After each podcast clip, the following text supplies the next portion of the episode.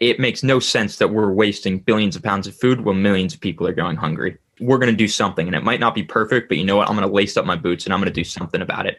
People join for that. And ultimately they stay, because when you have that feeling of community, when you're surrounded by hundreds of other students just like you who are working on a mission like that, you don't want to leave that. This community that, that we're forming is, is as important as the food that we're moving. Um, and in reality, I, I think the way that we're really going to address this problem is through those students and what they go on to do. That ten, fifteen years down the line, as these students are in different, whether they have their own companies or startups, or they're working in government, or they're working for local nonprofits, et cetera, that it's that wave, that's what's going to really bring an end to this problem. So right now, you know, we're working really hard as an organization to make sure that people who are in food bank lines have, have food today, but those students are going to go on to make sure that those people don't have to be in that line tomorrow.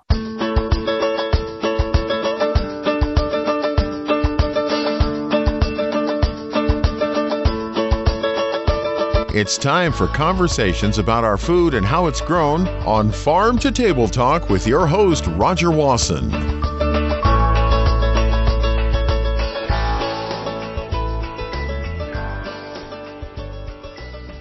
Well, if you hear of an organization that's got the word link in the name, it suggests that they're trying to connect something.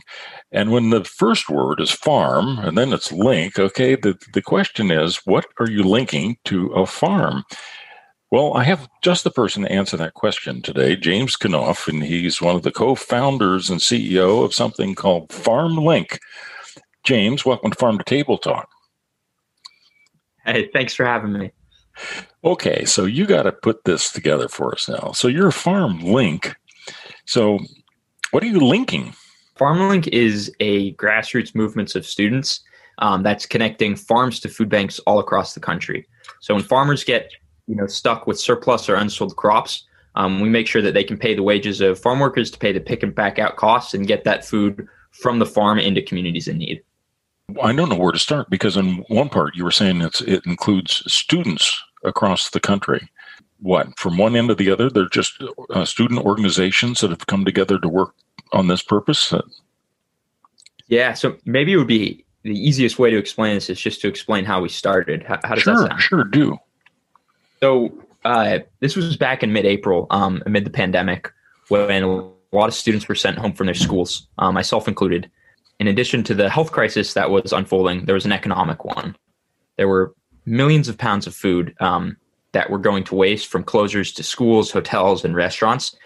Uh, and at the same time, there were mile-long line food banks that were forming all across the country. I remember seeing those. As students, we wanted to do something to help, but yeah, no, I, yeah, I, rem- I remember, I, I remember uh, seeing some of those, some of those lines that were miles and miles long all over the country to try to get food.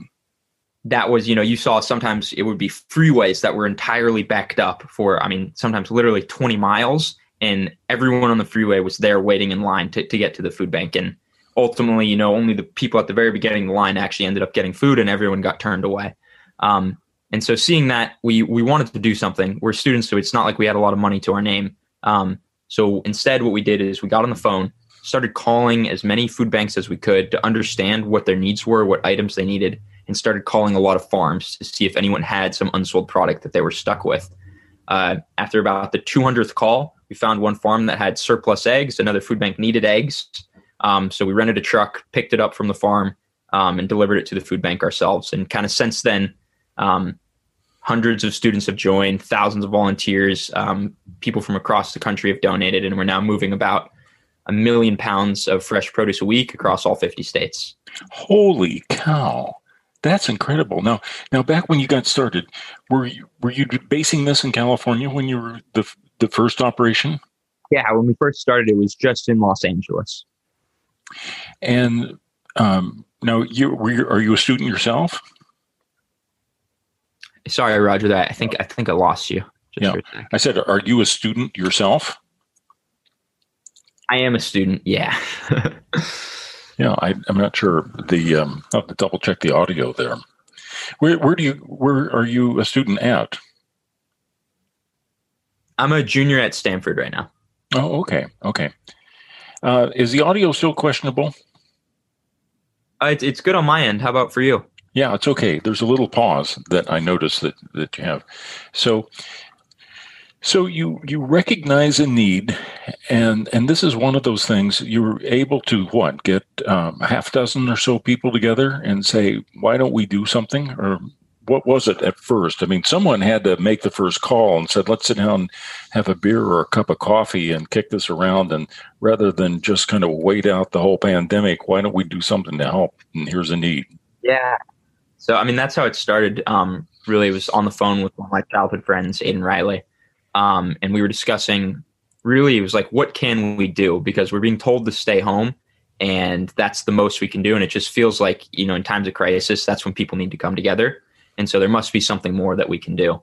Um, and just kind of brainstorming on a couple different ideas, we kind of ultimately landed on, hey, this problem is huge, and maybe we can take this really, really big problem and make it really, really small. Maybe we can just connect one farm to one food bank, and, and that would be enough.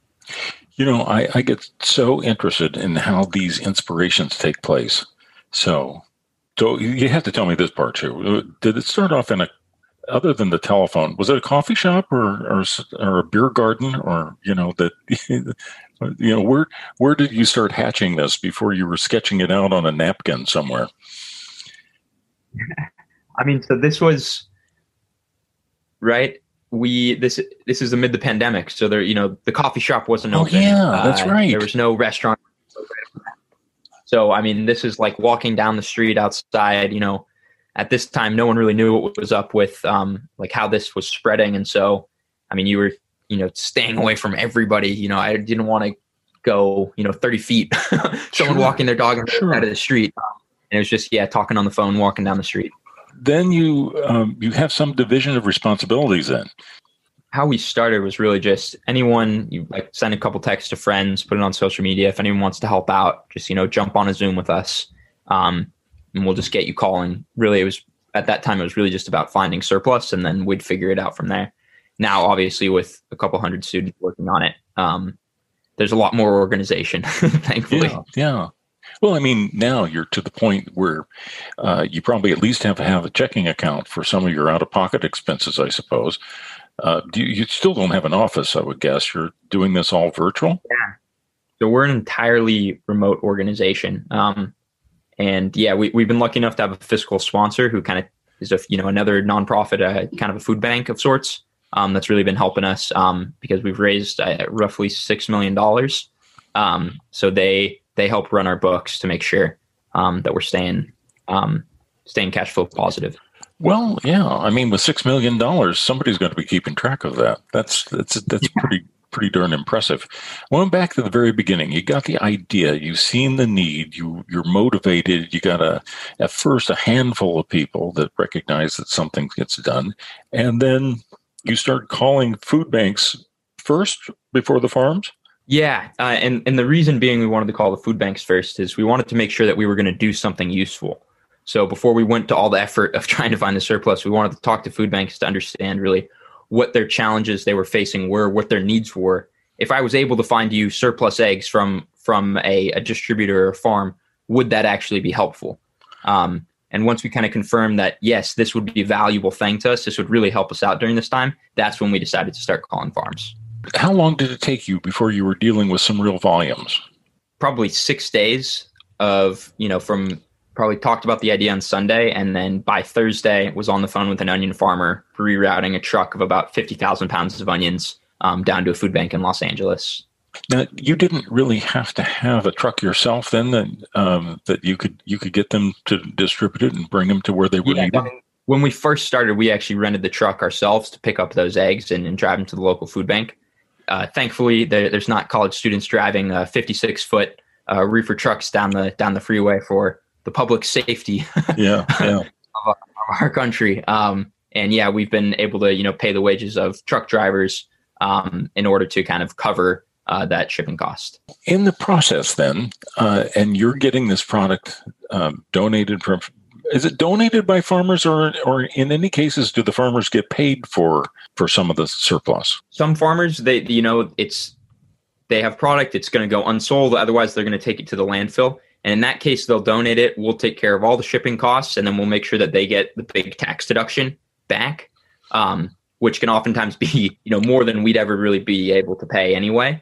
Um, and so that tends to be a preferred option.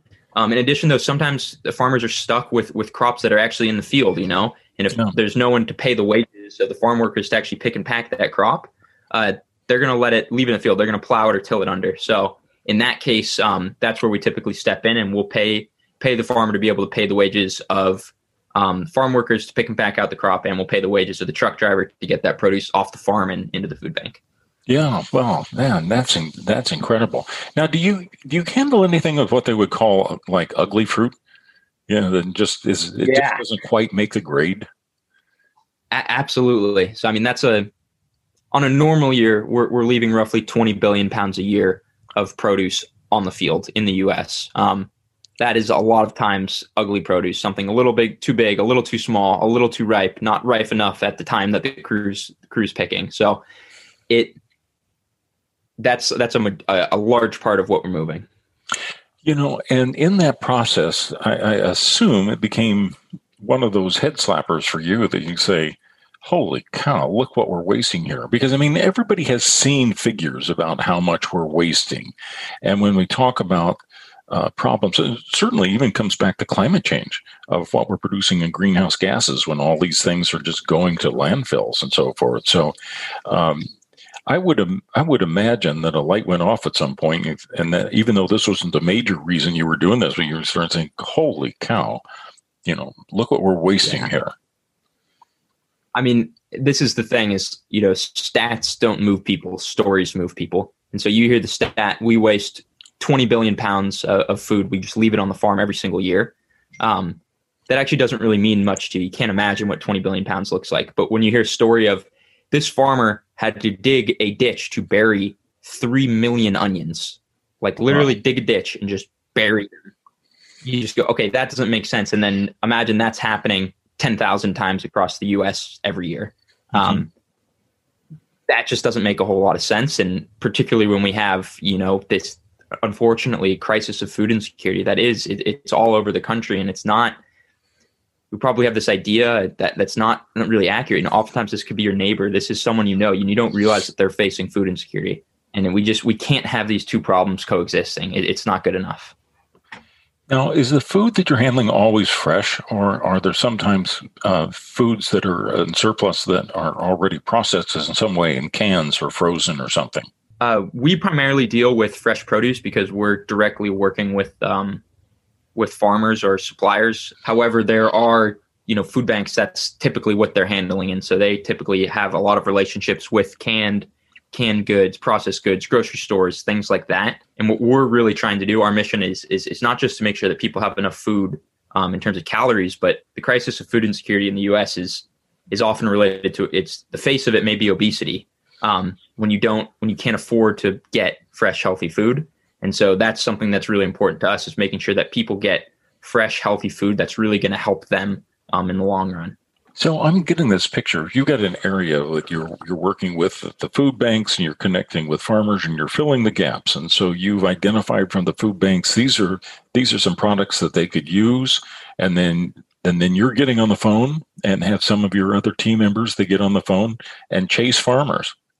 Yeah, I mean, you now you can go out and see them a little bit. I mean, we haven't for this last year, but uh, is almost all of that done on the phone?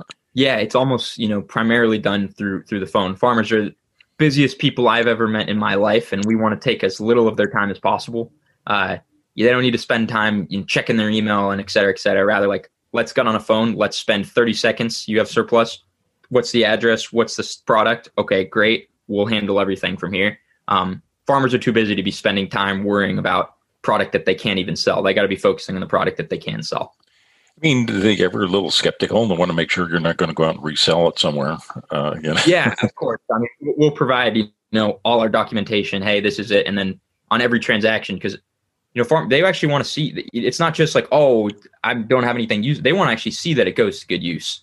Um, and so, you know, we'll provide photos. We'll make sure that they actually see exactly where their food went to, who it supported, et cetera. And we'll always try to keep it local um, if there's ever a need locally, so that they're supporting their local community rather than a community that's, you know, quite a bit of ways down the road. Now, in your case right now, um, how many people are working in your team? We're more or less working nationally, not necessarily divided by the country, but I would say there's it's about one hundred fifty students who are who are actively working on the project, and we've probably wow. had more or less maybe three to four hundred over the last um, year who, who've worked on the project. But actively right now, there's probably about one hundred fifty. Wow. Now, do you end up having like staff meetings or something that you get everybody on a big Zoom or conference calls or something like that so they can say, here's the deal? Yeah, we do a, we do an all-hands meeting um, twice a week, actually. So we bring everyone on Monday morning, and then they'll break off into team meetings and kind of plan out their week and what they're going to be working on. And then Friday, we'll all come together and kind of share back progress that was made, how everything's going, and, and kind of thinking toward the next week. Usually on a Zoom? We're, I mean, we're an entirely remote organization, so everything is done through Zoom and Slack. So you get everybody together. They all know the game plan. And and yet you have to then, if you what if you find that there's some needs in, uh, I don't know, Alabama or Vermont? Are you able to, from some of your team members in California or Colorado or somewhere, still chase farmers down in those in those states and line them up? Yeah. So, I mean, this is a big advantage. Our students are coming from seventy-one different universities across the country. So we have people working in pretty much every state. So like, I, I guess a, a case example would be like when the freeze hit Texas, right? That, you know, broke supply chains. All of a sudden you had the empty grocery stores again. Um, getting food to food banks was more important than ever.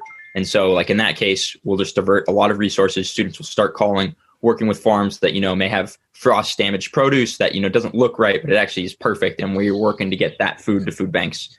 Um, so that's typically how we operate, um, kind of being a little bit dynamic as kind of the need shifts throughout the country and through the year.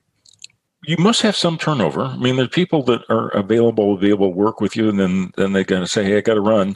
Uh, they got to do whatever else. They've got a, a job or a class or something that they, they leave again. So you have to have a constant kind of, I would think, some churn of getting some people dis- disappearing and some people coming on board.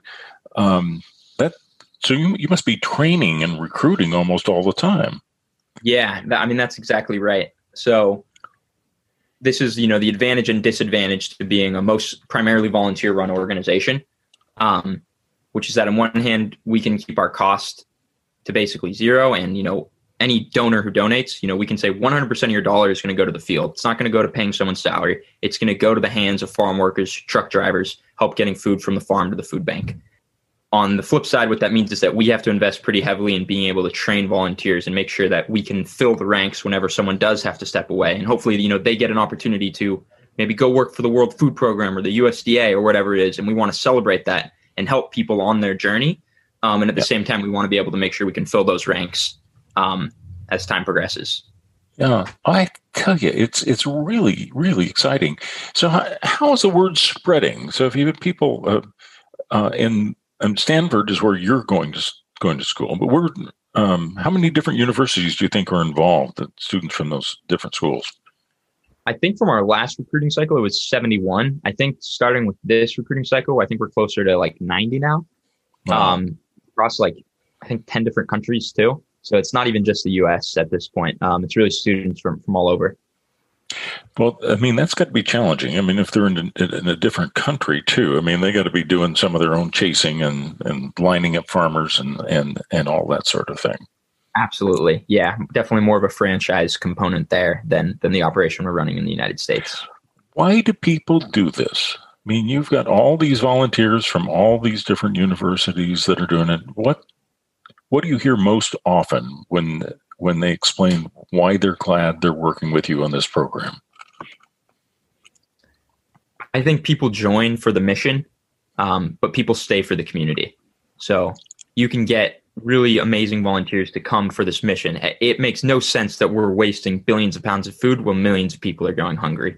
You know, that's just, we're going to do something, and it might not be perfect, but you know what? I'm going to lace up my boots and I'm going to do something about it. People join for that. And ultimately they stay because when you have that feeling of community, when you're surrounded by hundreds of other students just like you who are working on a mission like that, you don't want to leave that. You don't want to let go of that. And that's why I think, to your point of kind of turnover, we have pretty little turnover over the last year because of it. But at some point in time, um, I suppose there will be going on. I'm, I'm I'm going to be curious to watch this and see some of the stories you see, because there's you you know of people that say that their life was changed because they were in Peace Corps years ago, or that have done other things of a mission, and it created, I think, a journey for them for the rest of their life that they had that experience. I don't know, if, have you felt that, that, you know, you're providing that opportunity that's probably going to have a lasting impact on all the people that are participating? Yeah, that's, that's really an insightful observation. That's, we always, we often say at FarmLink that uh, this community that, that we're forming um, is, is, is as important as the food that we're moving. Um, and in reality, I, I think the way that we're really going to address this problem um, is through those students and what they go on to do. That ten, fifteen years down the line, as these students are in different, whether they have their own companies or startups, or they're working in government, or they're working for local nonprofits, et cetera, that it's that wave, that's what's going to really bring an end to this problem. So right now, you know, we're working really hard as an organization to make sure that people who are in food bank lines have have food today. But those students are going to go on to make sure that those people don't have to be in that line tomorrow. Uh, now, now, what about uh, organic versus conventional? Is there any difference uh, between you know what you're what you're getting? Uh, sometimes is it organic, sometimes is it conventional uh, of the foods? Yeah, it's um a totally a mixture. Uh, mm-hmm. Really, we're we're not we're not picking. Um, and we're going to take what we can, what we can get and what we can provide people. Um, it's a crisis right now. Um, and as much as we'd love to, you know, just serve, you know, organic, non-G M O, uh, buzzword, buzzword, buzzword. Um, at the end of the day, there's people right now who are really struggling, and we need to put food in front of people. So we're sure, working with sure. all types of, all types of agriculture. Well, and it's healthy fruits and vegetables for the, for the most part. Do you, do you see it going into protein at any point? Is there a, a stage where the, there may be uh, meat or other protein sources that might get worked into it? Protein's really important. Uh, from a food safety perspective, I don't think students are the right people to be kind of working with protein, honestly. Um, I worry a lot about food safety, and it's like, you know, a top priority. And I think introducing protein into it at this time is uh, is a little too risky for us right now. Um, but in the future, I mean, it's incredibly important. And in a lot of these industries, um, whether it be it cattle, beef, um, sure. chicken, they have the same problem. So like we, I mean, we have placed, I guess, a lot of loads of actually chicken, um, like fresh or frozen chicken um, that for whatever reason was was was unable to be unsold. We, we've placed that stuff locally as well. Well, you know, hopefully we're we're moving to a better stage with uh, what we've gone through, but uh, but there will still be hungry people, unfortunately. And so, uh, even if we, the pandemic probably drew attention to you're seeing the need to jump in there. But if the pandemic went away, I would think there'd still be need for somebody to be able to do the sorts of things that you're doing. Absolutely. I, this problem existed long before the pandemic, and it's going to exist long after. After the pandemic, we're still going to have billions of pounds of produce that are going to waste, and we're still going to have millions of Americans who are, you know, spending nights where they, they don't know where their next meal is coming from. Uh, assuming I'm listening to you and I'm a student, I wish I was. I guess I am in a certain extent, but I've been a student. And I'm somewhere in the country. And as you pointed out, it doesn't have to be just in the in the country. It can be in other places too. And I'm hearing this conversation. And I think this sounds really good. I wonder if I can help. What do they do? Uh, that they want to get involved. How how do they do that? You go over to farmlink project dot org. Uh, that is the easiest way to connect with us. You send us an email, send us a note, sign up to volunteer. Um, well, the, the organization is primarily, you know, the work is dri- a lot of times driven by students. Students wouldn't know what to, to be doing if we didn't have amazing people who know a lot more about the spaces that we're operating in, advising us, helping out where they can.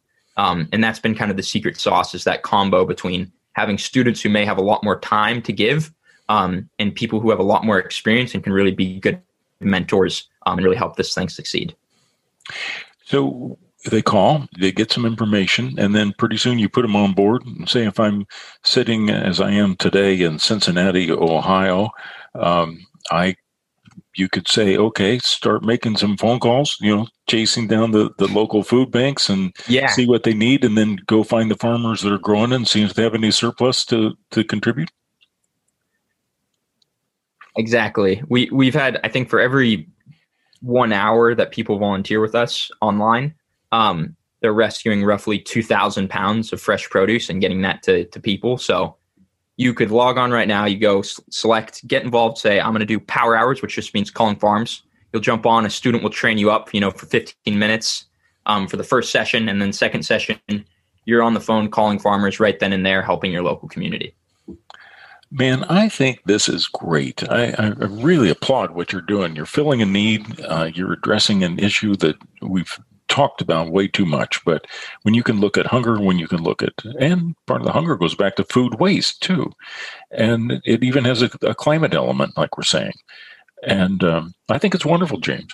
And you've, uh, one more time, um, give us that website address again, one more time, for people that would like to uh, get involved. And and I, I guess there is an opportunity that people can make contributions as well. So if they want to be able to financially support what you're doing, they have an opportunity as well. Is that right? That's correct. It's farm link project dot org. Uh, and yeah, we had a pledge that one hundred percent of individuals' donations, we're going to put that straight um, out in the mission. So we're a volunteer-run organization. That means that every dollar you give, that's going directly to pay the wages of farm workers, of truck drivers. It's going directly to getting food off the farm that would otherwise, you know, end up in a landfill or being plowed under, um, into communities in need, and ultimately on families' dinner tables. So that's like our commitment. Um, because I know some people can, they're a little, you could be skeptical about charity and is how is my dollar being used? And so we just want to be one hundred percent transparent, show you exactly how your dollar makes an impact.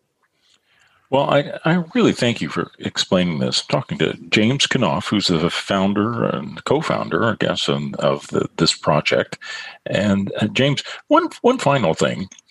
If if I check back with you a year from now, what do you hope to be different from what it is today? It's a really good question, Roger. I, th- I think the truth is that we have a lot of work to do. Um And we're proud. We're proud of delivering thirty million pounds. The truth is, is that that's a drop in the bucket of this problem. And, and I hope that, truthfully, maybe it's one year, maybe it's five years that you call back. Um, but maybe FarmLink is out of business because we've solved this problem. That our, our country, we've come together and said we're not going to let billions of pounds of produce go to waste while millions of people go hungry. And so you call me and I say, yeah, I'm, I'm actually out of a job. Are, are you hiring for your podcast? Because we solved the problem. That's that would be my dream. Well, I hope that dream is fulfilled. I have a feeling there'll always be need for people that can take initiative. I really admire the initiative that you're taking and all the volunteers that are working with you. You're providing an, an important need, and I want to thank you for sharing it with the people that are listening to Farm to Table Talk, and I want you to come back sometime and keep us posted on progress. Wish you the best. James, thanks for being with us today. Thanks so much for having me, Roger. Take care.